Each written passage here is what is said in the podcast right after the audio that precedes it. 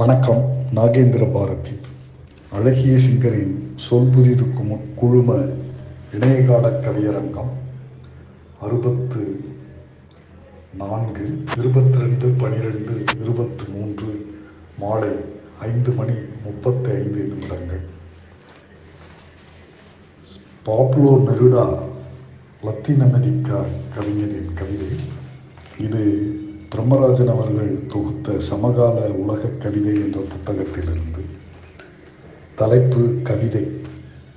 அந்த பருவத்தில்தான் கவிதை வந்து சேர்ந்தது என்னை தேடி.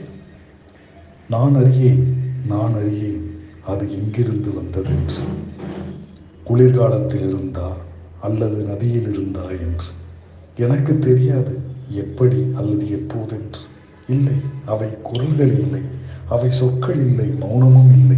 ஆனால் நான் அழைக்கப்பட்டேன் ஒரு தெருவிலிருந்து இரவின் கிளைகளில் இருந்து திடீரென பிறவற்றில் இருந்து குமுறும் தீக்கிடையே அல்லது தனிமையில் திரும்பிக் கொண்டிருக்கையே அங்கே நான் ஒரு முகமின்றி இருந்தேன். பிறகு என்னை தொட்டது. என்ன சொல்வதென்று எனக்கு தெரியவில்லை. பெயர்கள் சொல்ல என் வாய்க்கு வழி இல்லை. என் கண்கள் குருடாய் இருந்தன. பிறகு என் ஆன்மாவிலேயோ ஆரம்பித்தது.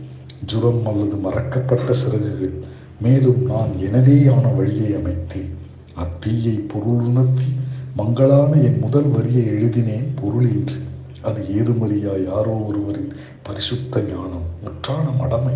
ஆனால் திடீரென நான் பார்த்தேன் அவிழ்ந்து திறந்து கொண்ட விண்ணும் கோள்களும் நடுங்கும் பண்ணைகள் துளையிடப்பட்ட நிழல் அம்புகள் தீ மற்றும் மலர்கள் துளைத்த சுழன்று செல்லும் இரவு பிரபஞ்சம்.